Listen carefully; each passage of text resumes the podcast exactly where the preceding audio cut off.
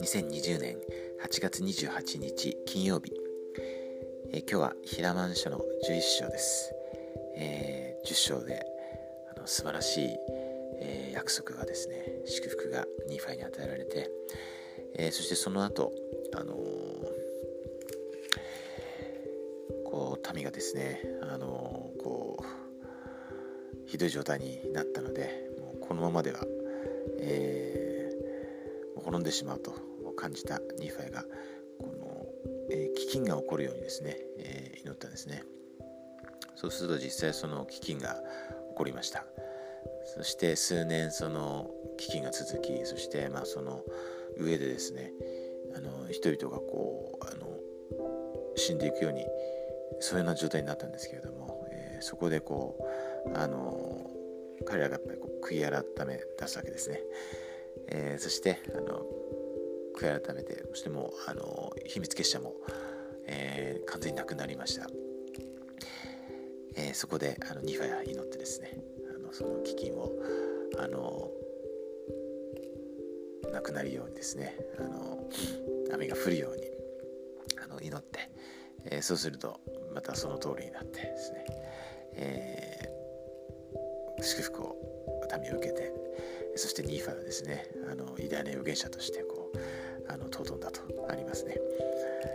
はい、で、えー、そうした中で、まあ、平和な時代が続くんですけれどもあのこの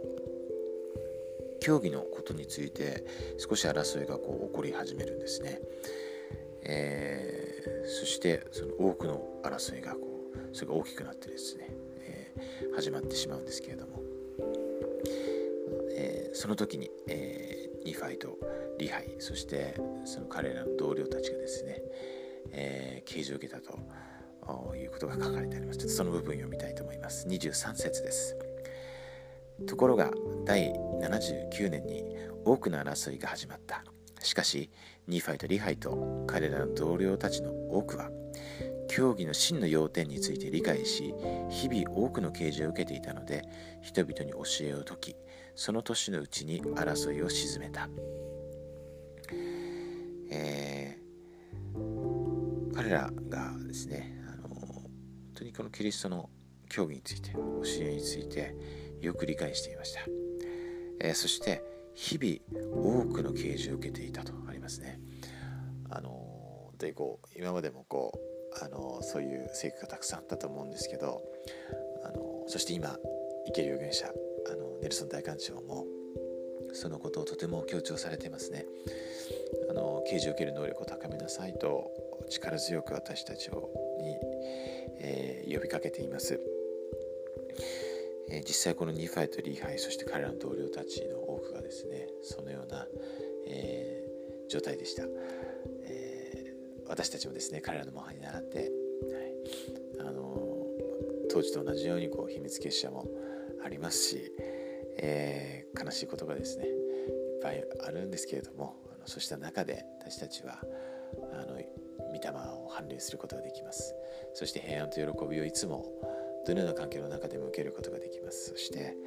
え、教義を正しく理解しそしてあの自分の生活の中で家族の生活の中でで必要な啓示を受けることができます、え、そのことを心から明かしします。モルモン書の導きと教えに、え、心から感謝しています。本当に私たちの要石ですね、え、この教えにこの教義に私たちがさらに従いそれをよく理解して、えー、そして神様が望んでおられる状態になれますように、えそして、えそのような祝福と恵みを、え私たちの周りにですねえもたらすことができますように心からイエス・キリスト様の皆によって祈ります。アーメン